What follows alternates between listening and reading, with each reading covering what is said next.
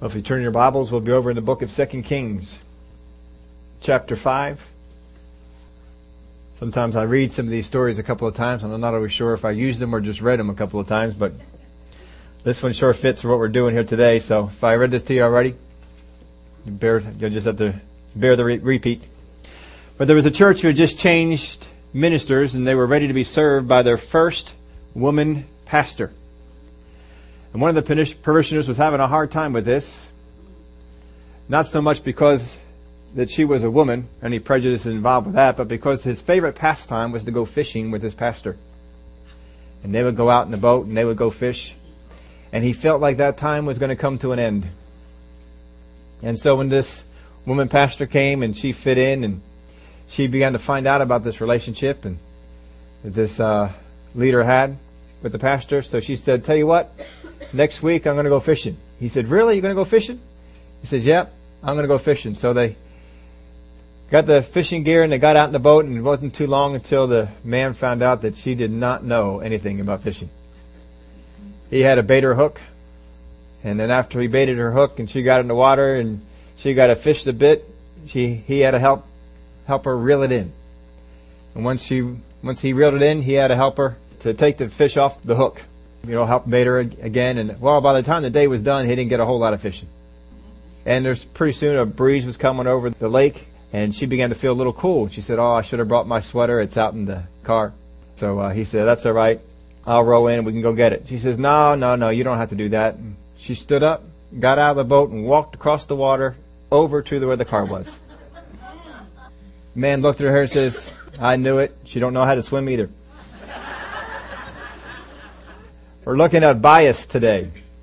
Sometimes we can go in with certain biases and they can affect the way we hear things and receive things.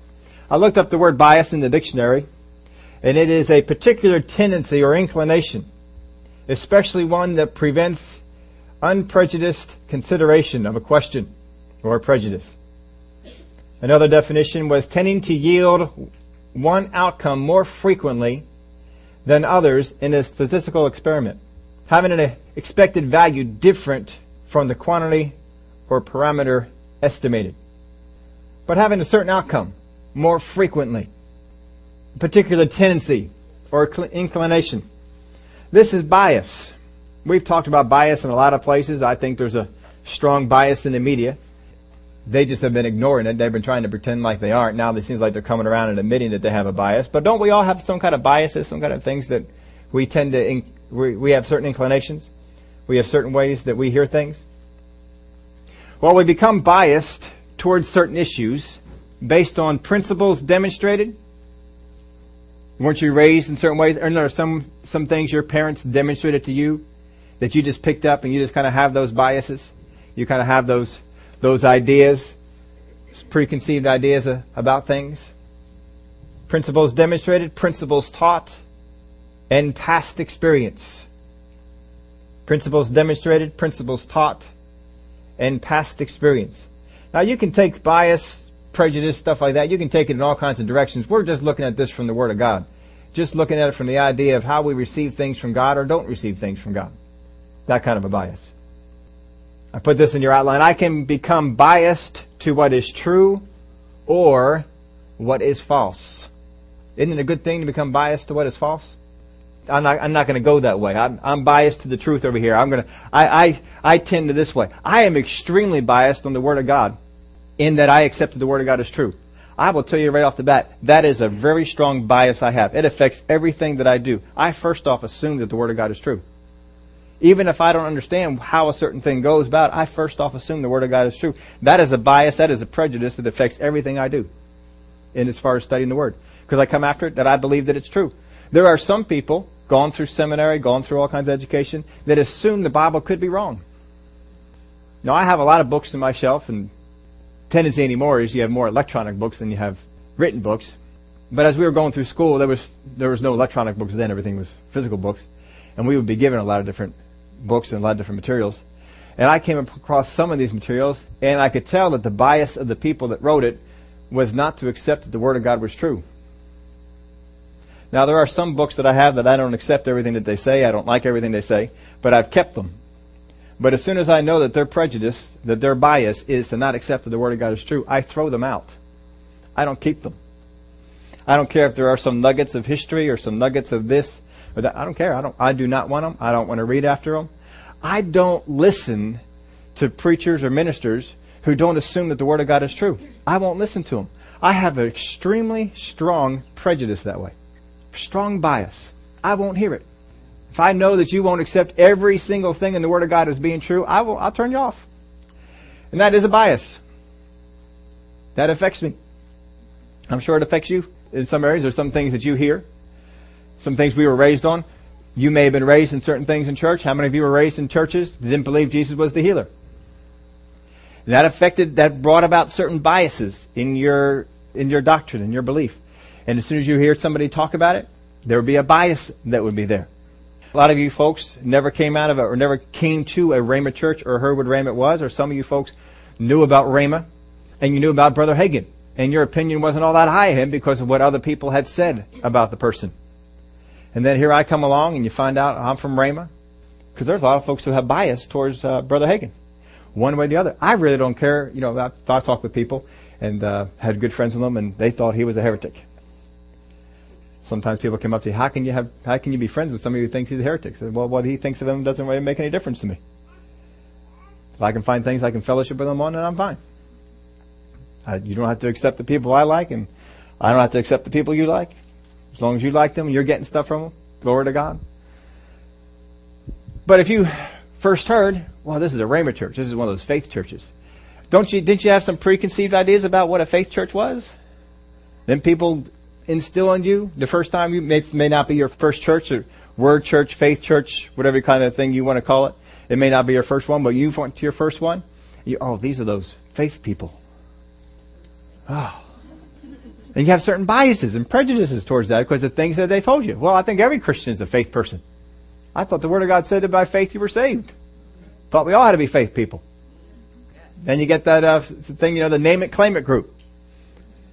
And that gets out there. And, and then people are telling God what to do.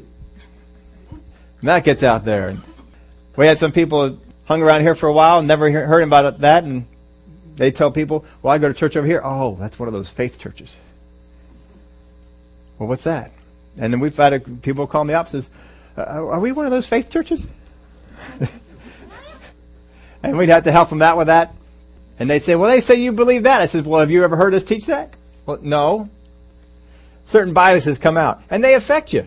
And we have to be careful that we let the good biases come in and get rid of the bad ones. I can become biased to what is true or what is false. The Pharisees were biased towards false doctrine, weren't they?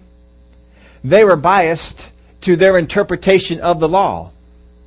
And everything had to come in line with that. Whatever Jesus did, they heard it, they saw it through the eyes of their interpretation of the law. And they had to hear it through that. And because of it, it affected the way they received things from Jesus. They were biased in that way. And it took them in a direction of false teaching and false doctrine.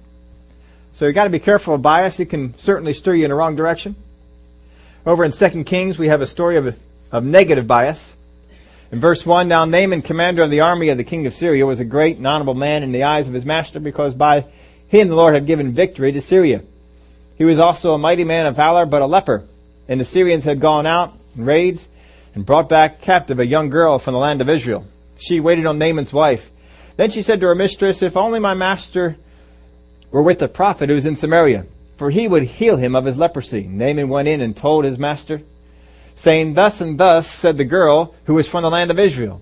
Then the king of Assyria said, Go now, and I will send a letter to the king of Israel. So he departed and took with him ten talents of silver, six thousand shekels of gold, and ten changes of clothing.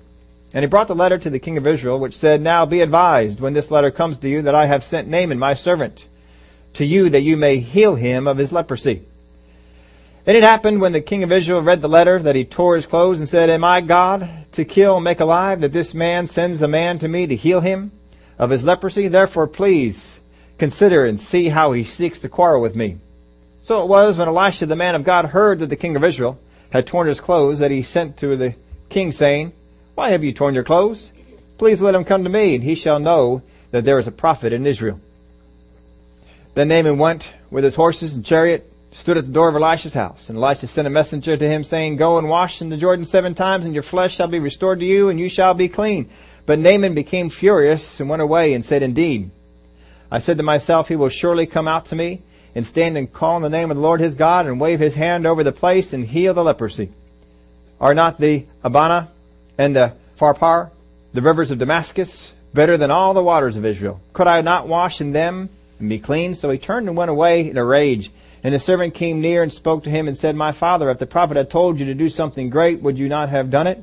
How much more then when he says to you, Wash and be clean? So he went down and dipped seven times into the Jordan, according to the saying of the man of God. His flesh was restored like the flesh of a little child, and he was clean. And he returned to the man of God, he and all his aides, and came and stood before him. We don't need the rest of all that, but just wanted to get this story to you. Does Naaman have a bias? He expected that the man would come out and call upon the name of his God, wave his hand, and the leprosy would be healed. How many of you have ever expected God to move in a certain way for you? Well, I expected that I prayed and it would go this way. I expected that, that uh, we'd ask God to do this and it would go this way. And we have a bias in that way. You know, sometimes we would hear this over at Rhema. They would tell us, some of the students that would be there, they'd be praying for God to meet a financial need because it was tough going to school and raising a family or keeping an apartment, whatever they had to do. And they'd be praying for God, God come through financially for me. And they're looking for checks in the mail, people to knock at the door and drop things off, and here would come a job offer. That's not what they were expecting. Here would come overtime on their job. That's not what they were expecting. So our bias can sometimes stop us from receiving the things that God has for us. Don't let it stop you. Don't, don't get in there with, with all that. Naaman had expectation. Well, I just figured he'd do it this way. And he's going to walk away and not do what he was told to do. So the servant had to talk some sense into him. You know, if he told you something hard, you'd go ahead and do that. But he told you something easy. Go wash and be clean. Much more sense does it make? So he did. He goes and he washes and he becomes clean and we know the rest of the story. But he had a negative bias. He had a vi- bias of the view of the lands. He saw his land as better than the other land. How many of you see your land as better than other lands? I do because I live here. I don't live there. I live here. So I have a bias that way. If I were to compare living here to living in Russia, I have a bias. I think this is better. There's other places that I've I've heard of. We went down one year. We we went down. We took a look at Mexico. Mexico was a nice place to visit. I like living here better. There's you can get certain biases there. Don't you think that your hometown is, is best? That's why you live there. You know, how many of you all have a desire to go out to Arizona? Oh, a couple people, huh? I have no desire to go out to Arizona. I like it here. If I wanted to go out to Arizona, I'd probably be out there. But I like it here. We can get certain biases that are that are up there. And of course, everybody always likes the grass is always greener on the other side of the fence. You know, people want to go down to Florida. I don't want to go to Florida. I like to visit Florida. I don't want to live in Florida. You won't catch me living in Florida. I, I don't like their grass. They have horrible grass. I wouldn't enjoy going out there and cutting it. I wouldn't go out enjoy taking care of it. I don't like to have to have a net around my pool to keep out the critters and have to watch for alligators and and snakes in the filter and all that other stuff. Now I I'll go down there and visit Florida, but I think I'll I'll stay up around here. But you know, no matter where you go, you're going to find some bad stuff. Some folks like Florida, they go on down there, find out they get hurricanes. I don't know how they didn't know that before. I would go down to Florida to, to visit a hurricane. I've told you that before. I think that'd just be the most fun thing in the world. Go down there, find a nice high rise, and just for a one or two. I'm not talking three or four or five. I'm not talking ones that knock out the whole buildings and, and things like that. Just one that's a, just a really good storm. Because we don't get them up here. Just get up in there in a high rise. There's no power. There's no surge that's going to come get you or nothing like that. Just sit there and watch the thing. That'd just be fun. That's, that's not your idea of fun. I understand that, but that's my idea of fun my son and I one day we'll go out there and we'll we'll sit out there in Florida and find one that comes on in and we'll have some fun with it. But some folks don't like all that sort of stuff. You see, here in Pennsylvania, you get shielded. You don't get hurricanes. You don't get uh, much with tornadoes. There's not much going on with earthquakes. When was the last time we had a blizzard? I mean, we just don't get a whole lot of really extreme weather. We get a lot of weather, but just not a lot of extreme weather. So it's kind of a nice spot to, to be in. But you can get a bias. Naaman had the bias that his land was better than Israel's land. His rivers were better than Israel's rivers. He wanted to be in his place. He wanted to wash in his place. He's going to wash somewhere, I'd rather wash back home. Make sure that you don't get that bias going on. And negative bias. The Pharisees were biased towards their view of the law. Abraham was biased by fear. Fear came upon him. He was fearful it affected his family. He's fearful they're going to kill him. He's fearful they're going to like his wife and kill him. And that fear was passed on to his kids. And they did the same thing. You can have certain biases created by fears. You can have biases brought on by all these things. Just don't let them get a hold of you. Because they can get a hold of you in a negative way. And if you have a, a negative bias toward receiving the things of God, doesn't matter whose prayer line you get in, doesn't matter who lays hands on you, or what you ask God for, or what you're believing for. Because you got a bias. And God can't get through it. And there are times God has to get through some, some things in your biases. Well, let's go over to the positive side because it sure is a, a lot more fun to look at the positive side. Over in Luke chapter 17, verse 11. Now it happened as he went to Jerusalem that he passed through the midst of Samaria and Galilee. Then as he entered a certain village, there met him ten men who were lepers, who stood afar off, and they lifted up their voices and said, Jesus, Master, have mercy on us. So when he saw them, he said to them, Go show yourselves to the priests. And so it was that as they went, they were cleansed.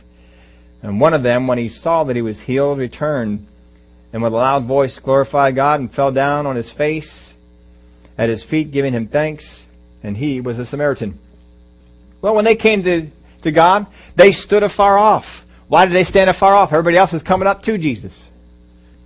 They stood afar off because they were lepers. And they weren't supposed to get close to people.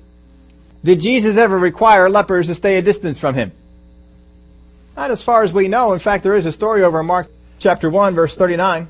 And he was preaching in their synagogues throughout all Galilee and casting out demons. Now a leper came to him imploring him, kneeling down to him and saying to him, if you are willing, you can make me clean. Sounds like he got pretty close. Then Jesus moved with compassion, stretched out his hand and touched him. Well, if he didn't have to walk toward him, he just had to stretch out his hand. The guy's pretty close to him. I am willing, be cleansed. And as soon as he had spoken, immediately the leprosy left him and he was cleansed. Well, what do you think about that? Did he not hear about this story? A leper came right up to him. But here you got ten lepers and they stand afar off because that's what they're supposed to do. So they had that bias that held them a little bit further back. But when Jesus didn't come over, lay his hands, didn't wave his hand, didn't make them, tell them to go wash in the river, or any of the things they may have heard about before. He just said, go show yourself to the priest. They didn't look at themselves and say, well, we're, we're not healed yet. They didn't come with any bias on how he was going to do this. He just said, go show yourself to the priest. They turned and went to the priest. That's a good way to receive from God. No matter what God says to do, be willing to do it. Because Jesus did, I mean, we, we look in services today, most times when people come up for prayer, people lay hands on them. We don't see anybody spitting in their eye, putting their fingers in their ears, spitting on their tongue. We don't, we don't hear anything about that, do we? But Jesus did all those kind of things. I mean, if you were in a prayer line and you were asking for something and the guy spit on you, how many of you would be taken back by that? And hold on a minute, I'm not receiving anything now, I just got spit on. what are you doing spitting on me? And we'd be wondering about that. We'd have certain biases. But you get, some people, they're so desperate they'll do anything. Sometimes we just gotta be that way. Father God, I'm, I'm just desperate. I just want you to minister. I want to receive what you have. And you'll be willing to do anything. Go anywhere. Whatever he says, you'll be willing to do it. Well, that's what these guys were. They just came on up. Now notice, there's no great meeting going on. They're not disrupting the meeting. They're not coming in the midst of a meeting where the power of God has shown up and everybody's getting healed all over the place. They just come up, they see Jesus far off, and they said, hey, have mercy on us. Jesus says, all right, go show yourself to the priest. We don't hear any kind of big transfer of power. We don't hear of any cracks of thunder. No lightning bolts. No special showing of the Holy Spirit. No dove swooping down. And they just go. Don't think just because anything, nothing spectacular happened. that you, you shouldn't do it. We've told you this one before, this principle before, but don't. You gotta believe. Because they believed, because they turned around and believed and went over to show themselves to the priest, they got healed. There's a whole lot that comes from just believing what God says to do and doing it. Not waiting for, not feeling the power, not all that. Just come in there, get rid of all that bias, get rid of all that stuff. Well, I expect that so and so is going to lay hands on me. I expect that so and so is going to speak this word over me. I expect they're going to do it this way, and I expect I'll feel this. Don't have all that bias. So they were all healed, all ten of them. And they one came back and giving them thanks, and he was a Samaritan. So Jesus answered and said, Were there not ten cleansed? But where are the nine? Were there not any found who returned to give glory to God except this foreigner? Did he say anything about to them about coming back and saying thank you? I mean, if you really want to get down to it, the nine were obedient to what he said. The one was disobedient. Because he said, go show yourself to the priest, and the one didn't make it. He stopped early. The nine went and showed themselves to the priest. But he was just so filled with gratitude, he came on back. He said, I'll, I'll do what he said, but I'm going to come on back right now and say thank you there. The nine went on. We don't hear much about the nine, not that we hear a whole lot more about this guy either. But when he comes back in verse 19, well, verse 17. So Jesus answered and said, Were there not ten cleansed, but where are the nine? Were there not any found who returned to give glory to God except this foreigner? And he said to him, Arise, go your way. Your faith has made you well. Arise, go your way. He didn't even tell him to go back to the priest, did he? Now, if he wants to be declared as being healed, he has to. That's just the, the law. He would always wear that, that label of a leper until he goes back to the priest and gets checked out, and the priest would say, all right, he's, he's clean. And then he wouldn't have to abide by all those restrictions that lepers had to abide by. But no bias. Don't have a bias. If God, if you come and you need God to touch you, you need God to heal you, there are times you're going to do this on your own. There's going to be times you're going to operate this way on your, on yourself. We have been meditating on some of that. There's an aspect of this we haven't quite gotten into a whole lot, but I think we will. Not necessarily in this series. I think we're going to tie it into a series to come. But you know, it's a whole lot better to, to live victorious over sickness every day than to constantly be healed.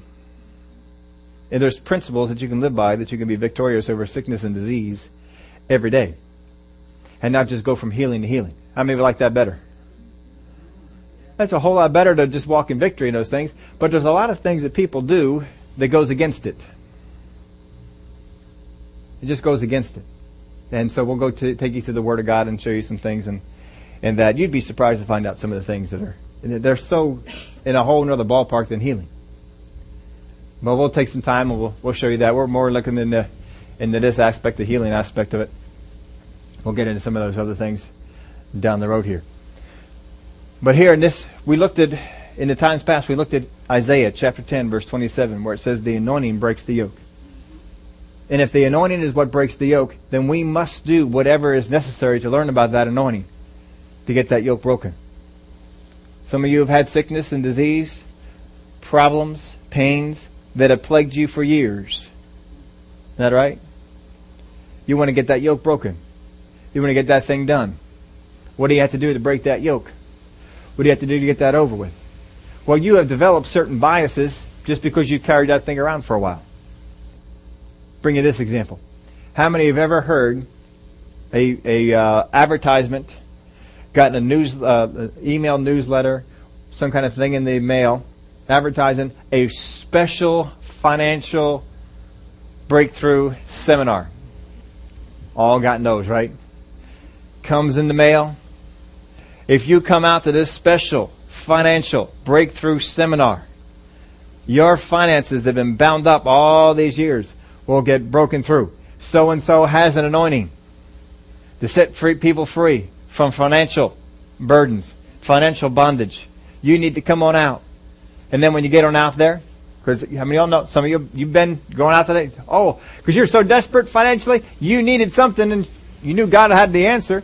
So you go out to the financial breakthrough seminar and you sit in there and hear this person's there teaching you some, some things from the Word of God and they're exhorting on some things in the Word of God. And then I get to the end and it says, now, if you really want to have that breakthrough, you need to sow an offering. Because I have special breakthrough anointing. And if you sow an offering into this ministry, come on, you all heard that one? Been in there with those things? Well, the reason they do them is, you know, the first person who came up with that, it worked. People, wow, this is great. I never heard of a financial breakthrough anointing.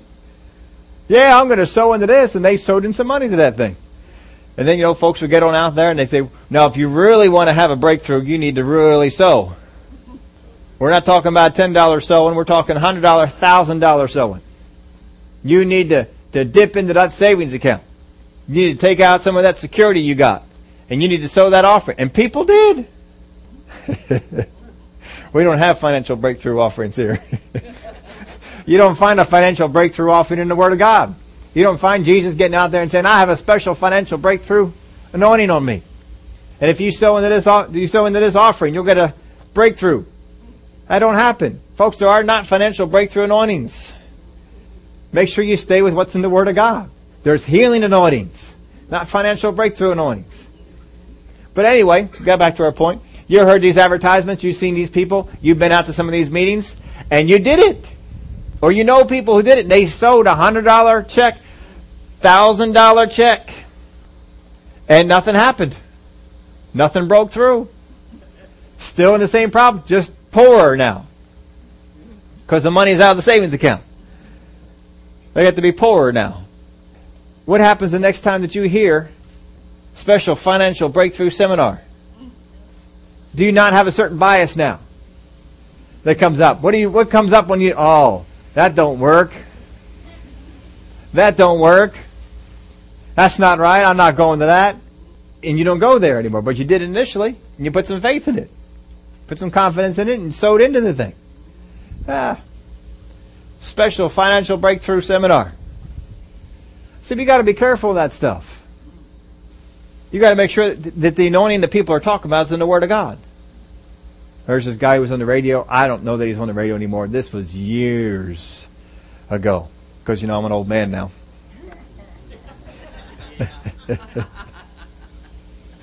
this is years ago. There's this guy who come on the radio. I don't know why I was listening. I guess I think I was on the road a lot at the time. And he would come on the radio after a particular favorite person I had. And sometimes I just would leave it on just to chuckle.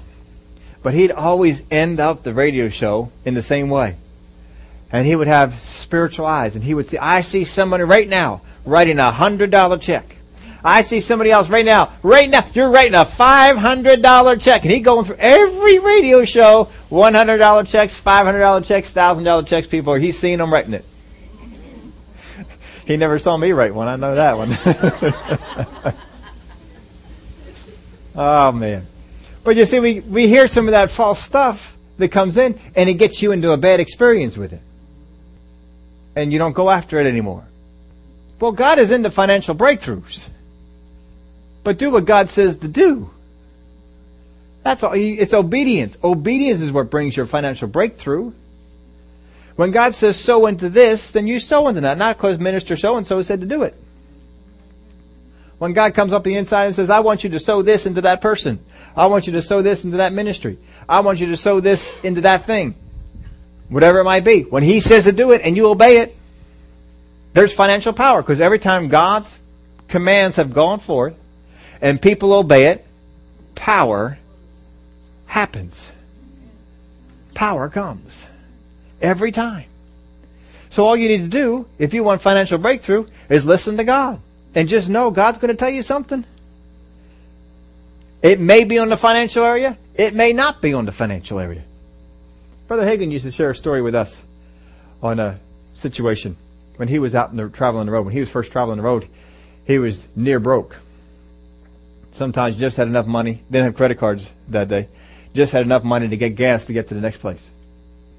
And one time he was finishing up minis at the one spot. He had twenty-five dollars in his pocket. He had enough money to get, you know, get gas, get over to the next spot. And God says, I want you to sow into that person over there. What do you mean want me to sow? I got $25. I had to get over to this next spot for the next meeting. What do you mean sow into that person? And God told him, I want you to sow into that person. And he sowed the whole $25 into that person. Now, $25 isn't a whole lot of money, but when you don't have anything more than $25, it's a whole lot of money. He talked about it another time. God did the same thing. He had $20 in his pocket or something. God told him to sow it into this person over there. Now, he never got into the story about how he got from one place to another. What happened with that, I didn't get to hear that part of the story. I just got to hear about this thing. But he would share about this and how he was obedient on those two financial areas. And then he's in a meeting, getting ready for a meeting. That night there was a meeting going to go on. And as he was resting up, just getting ready, meditating on the scriptures, meditating on what God wanted to do, praying, he saw in the service six wheelchairs lined up on the one side of the auditorium. And he saw himself go over to the people, each one, and he saw him pray over each one and pull them out. And he saw five of them walk away from those wheelchairs. So he gets in the meeting, and sure enough, looks over to the side. Here's six people in wheelchairs over in the side. And he goes through and he does what he does in the meeting, and then at the end of it, he does what he saw in the vision. He went over and pulled those, prayed over them, pulled them people out. Five of them walked away from the wheelchair. Didn't leave in the wheelchair, walked away from it. One didn't, didn't get into, into what happened with the one, but five of them walked away from the wheelchair. Later on, he was meditating on that, and God spoke to him. He said, if you had not been faithful and given the $20 and the $25, I couldn't have done that through you. See, it establishes a yieldedness. You need to walk yielded to the Spirit of God. You want financial breakthrough, folks. It's not trying to find the right person to sow an offering into. It's listening to God hearing what God says to do and doing it. Sometimes it's along the lines of money. Sometimes it's along the lines of going over and giving some ministry time or helping out something or just doing whatever it is that God says to do. I want you to do this. Yes, sir. You go out there and you do it. If you want a financial breakthrough, financial breakthrough is obtained through obedience. Obey God. Well, I have been obeying God. Well, you've been obeying God at your level. How's that finance level working for you? Oh, you want a you want a greater finance level? You know what you need for a greater finance level? Greater obedience. Well, how come the world don't have to do it? You're not in the world. Don't you worry about the world. Stop comparing yourself to worldly people. What they get is all they have. You moved yourself out of those rules. You're in another set of rules now. Follow after those rules. You listen to God. God, I, I, I need to walk into greater obedience you want you want financial breakthrough, you want things to happen in your life in the finances, then you're going to listen to God and obey Him. And He's going to call you to do some things that are not comfortable. Well, I'll say amen anyway. He's going to ask you to do some things that are not comfortable. He's going to ask you to go out here and minister to some people. But I don't have anything to give them. You got something? He's going to want you to give what you got. If you want to reap, you got to sow, and it's not always money. There are times it is it is money, but it's not always money. Don't just get into this thing that is money. And if you got up to the level you're comfortable selling twenty five dollars, he's going to ask you to do fifty. Somewhere in some place, don't just sow fifty. Well, I'm not. I'm comfortable on the twenty five dollar level. I'm just going to sow fifty dollars. Was it obedience to God to do something? I'm not talking about tithing. You know, your tithing is one thing. But after you brought your tithes before God, and God says, all right, I want an offering from you. I want you to sow this offering into this person over here. Or this thing over here. There's obedience that's there. He's going to call on you to do that. If you want greater financial blessing, it's going to be greater, greater level of obedience needed. He's going to say, get up at 6 o'clock in the morning. Get up at 5 o'clock in the morning. Get up at 4 o'clock in the morning. I don't know what's early for you. If 6 o'clock is normal, it may say 5. If 5 o'clock is normal, he may say 4. If 10 o'clock is normal, he may say 3.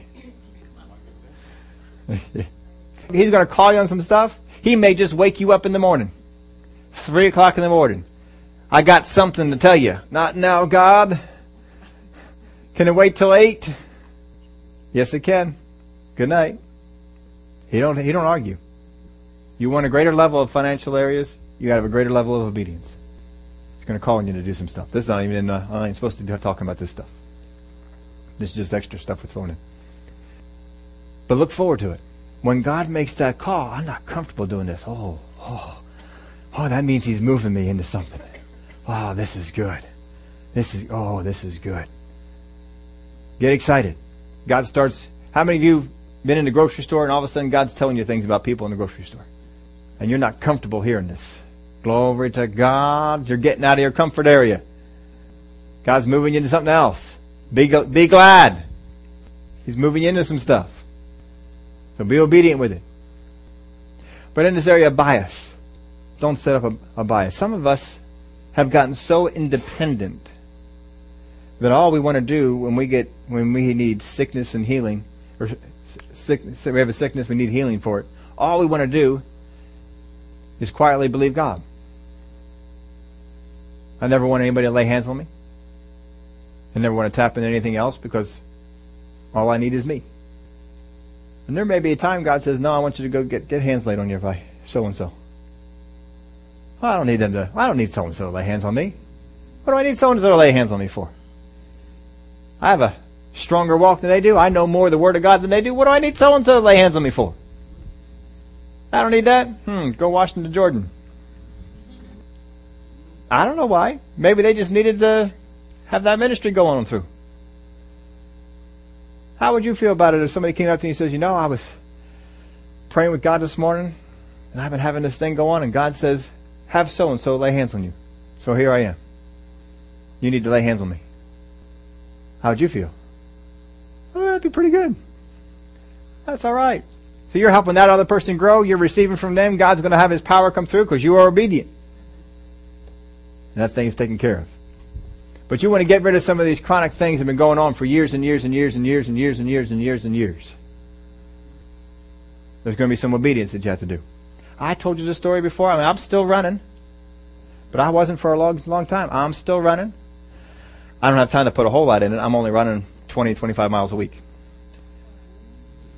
And that's low for me. I'm, it, it's really low. Every time I go out, I run four, five miles. I say, Father God, you know, I, I so much like six to eight better. Oh, there's just a big difference between four and five and six to eight. I just like that area a whole lot better. But I'm glad to be running. Love to be running. Now I'm still out there and I sometimes run and some of the things that held me back from it crop up again. Sometimes I'm getting ready for a run and I'll feel one of those other things feel something in my foot. I was out one time running and my knee started to ache. You know what I did? Kept running. I'm not, I'm not stopping on this thing. I stopped on this before. I'm going to keep going. Don't let, you can get to where these things don't stop you. That stopped me for a long, I was out of it for a long time.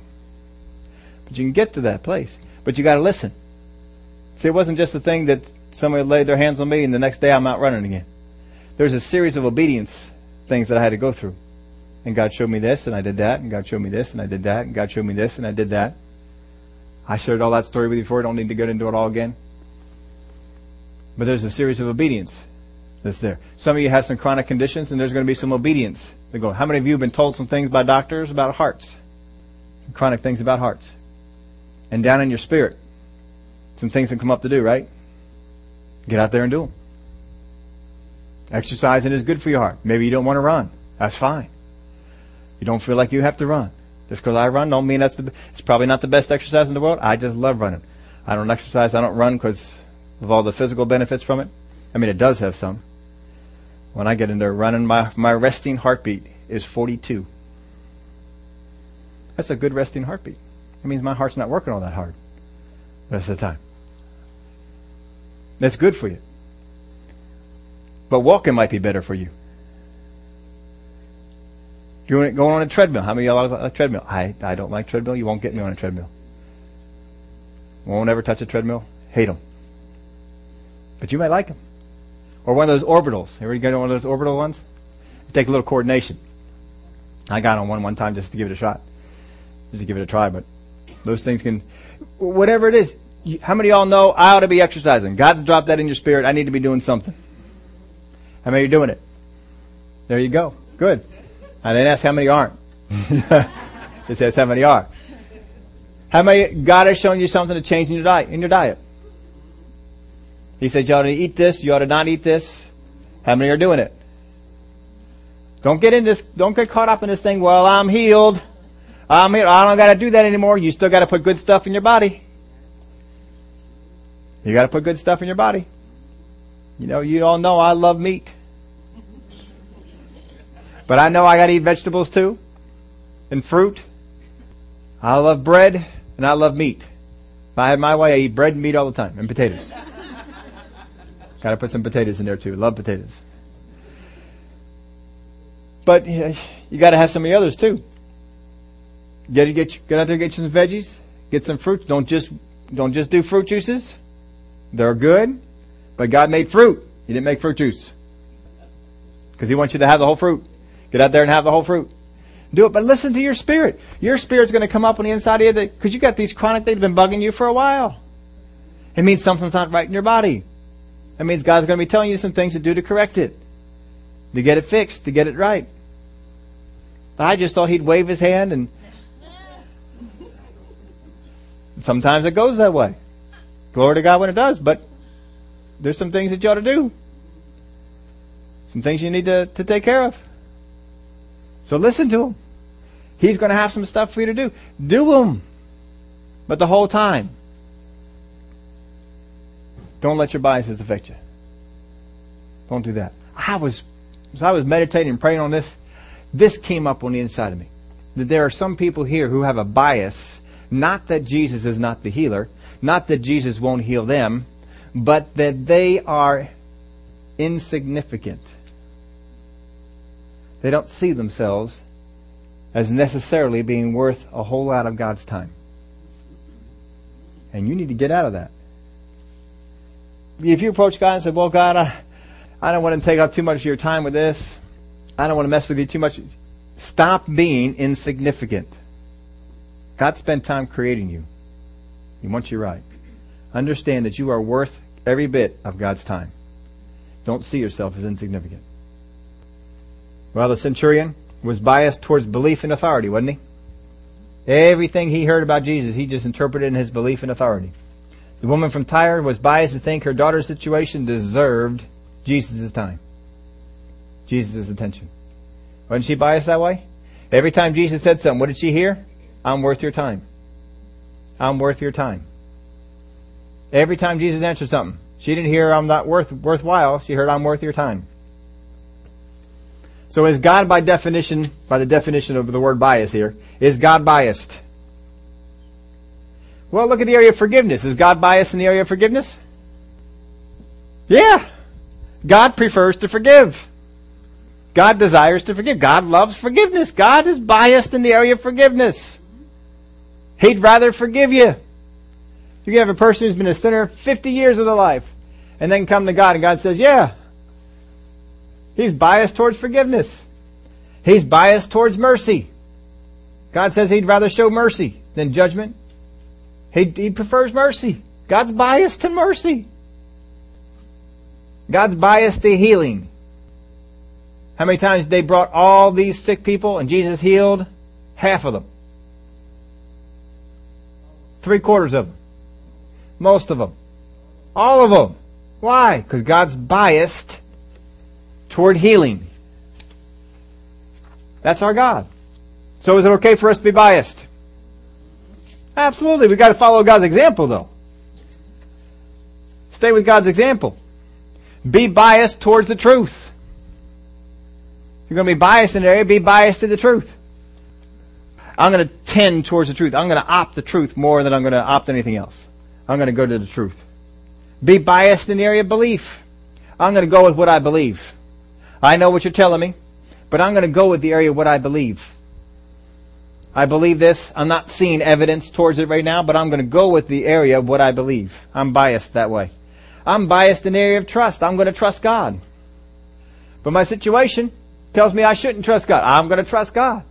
But look at what's happening in your life. I'm going to trust God. I'm biased in the area of trust. I'm biased in the area of receiving. I believe I will receive from God. I'm biased in that area. Well, you haven't got anything yet. It's alright. I believe I've received from Him. I'm biased in the area of receiving. I'm biased in the area of love. I prefer to love someone than to, than to do anything else. If you're going to react to a person, I'd rather react in a way that, uh, that's loving. Be biased that way. I didn't put this in your outline, but I put it in mine. Wrote this down in it. Be biased in knowing what you will receive. Be biased in knowing what you will receive. Underlying the word what. But not in how you receive it.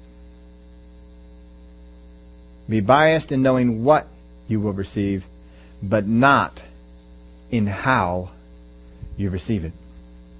If you want to tap into the anointing of God, if you want that anointing to come in and break that yoke that's over you, whatever it is, be biased in the good areas, not biased in the bad. Be biased in knowing, God, I know this is what I will receive from you. I will receive a healing. I will receive walking free from that. No longer under bondage to that thing. Because sickness and disease, folks, put you under bondage. Heart conditions, don't they put you under bondage? You folks who have a heart condition, something going on with your heart, doesn't it sometimes say in the, in the morning or at nighttime?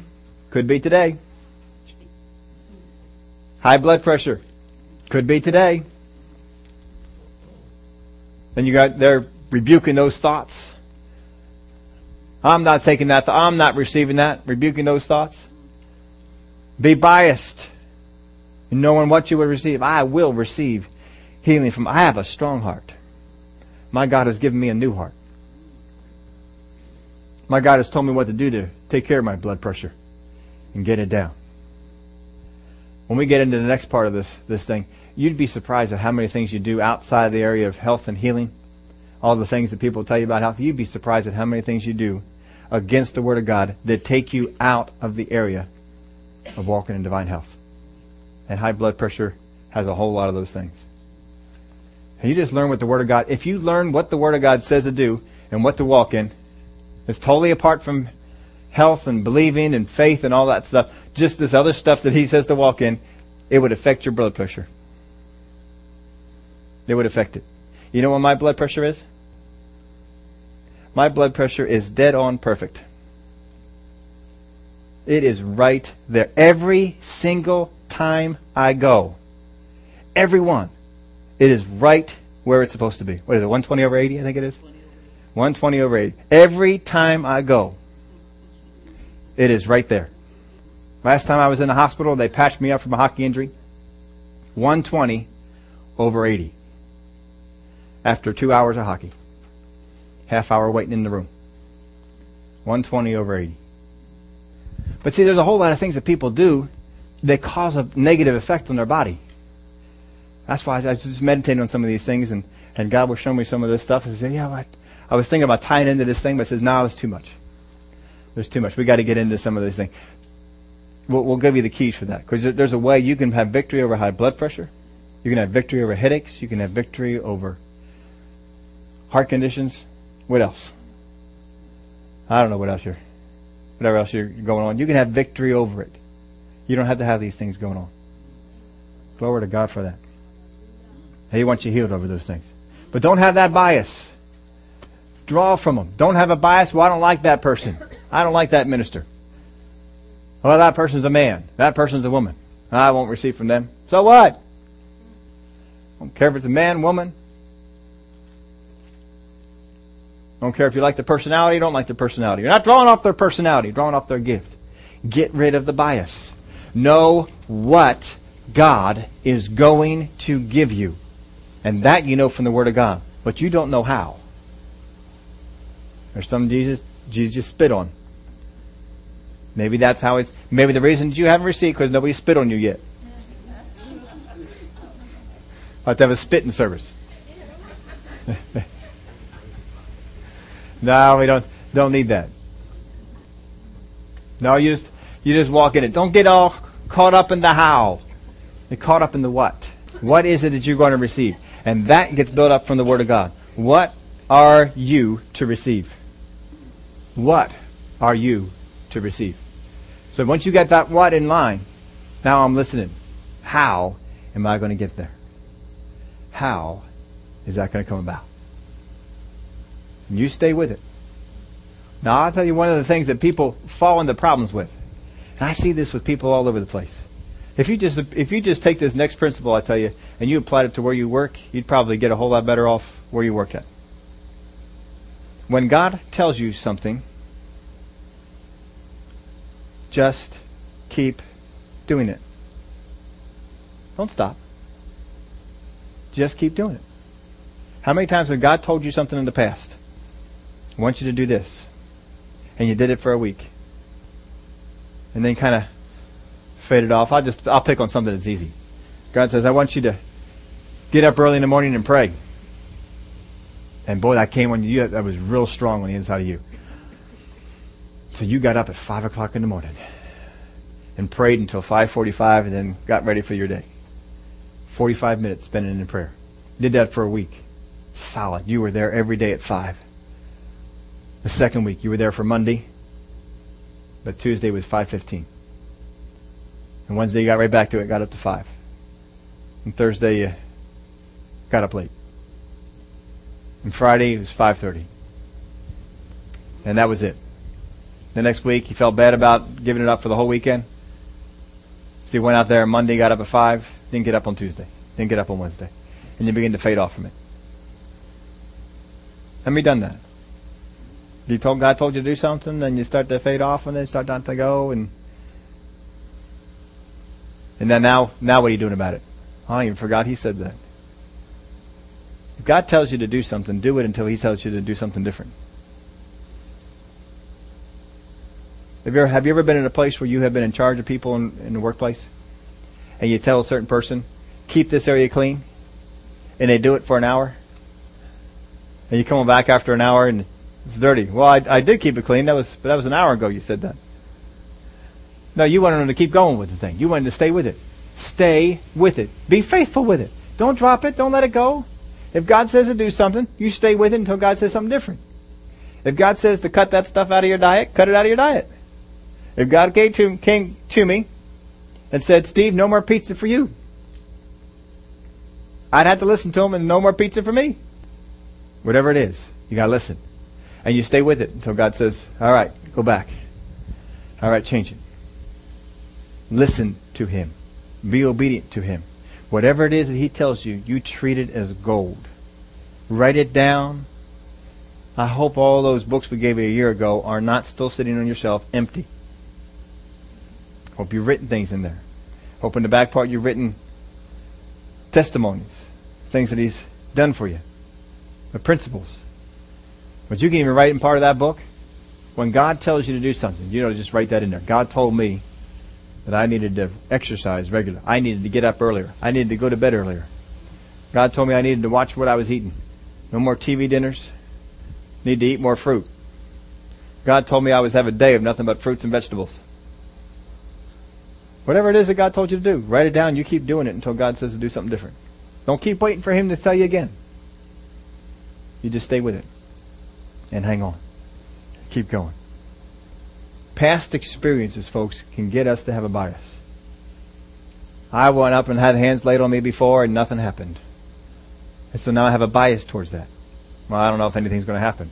Stop waiting to feel something is going to happen and start believing that it did. These guys are, are a long ways away. They are far off, as all the Word of God says. They can hear Jesus, but they are far off. Nobody laid hands on them. Nobody waved anything over them. They didn't feel any power transfer. No special service going on. No special anointing is in the air. And they just did it. He said, go show yourself to the priest, they just went. You need to know. How many have ever had hands laid on you in the past for a thing and have not seen it come about. And you're still suffering with that thing in your body right now. Have you kept the faith turned on for that thing? Or is it you just even forget about it anymore? You got to keep that faith turned on about that thing. You got to keep going. Father God, this is a problem in my life. This is a problem in my life. You are concerned about it. I had hands laid on me. You don't need to get hands laid on you again. Power of God went into you. Just feed that power that's already gone into you. Stir up that power. Power has already gone into you. Thank God for the power of God that has already gone into you. It's already there. Father God, your power went into me to do this. I am willing to do whatever it is that you say to do to fix this problem, to get this thing out of my life. Because I know that you have a bias towards healing. You have a bias towards mercy. You have a desire to see your kids get good things. So I thank you for the way that you were working on me on this. And don't get negative. Don't get down that thing, well, I didn't get nothing. Don't even wake up and not, not feed that thing. You get up and you continue to feed that thing. You continue to mull over that thing. I am healed. The power of God is working in my body to bring about total cure, total healing. You just keep speaking to that thing, stirring that thing up, because that thing is yours. That is yours to be had. Would y'all stand up with me? Now, if you have a situation in your life, you have something that goes on in your life, and you hadn't gotten prayed for yet, then you can get prayer for it. And whether you feel anything dynamic happen or not, it don't matter. Because the power of God will go into you because you believe it, because you receive it. So if you're here this morning, you say, I haven't got, I got this thing that's been bugging me, and I need to get, tap into God's anointing. Break this thing off. But I'm coming with a bias. I'm coming with a bias to receive. I'm coming with a bias of faith. I'm coming with a bias of expectation. I'm going to be like that woman with the issue of blood. She was biased. She definitely was biased. I know I'll receive. I know I'm going to get this. All I got to do is this. Have that bias. Be ready. Father God, I think I don't care who prays for me. I'm going to get it. That power of God is coming on me. And the wisdom of God will lead me and guide me in my life to do the things my body needs to walk in total healing and to be in health all my days.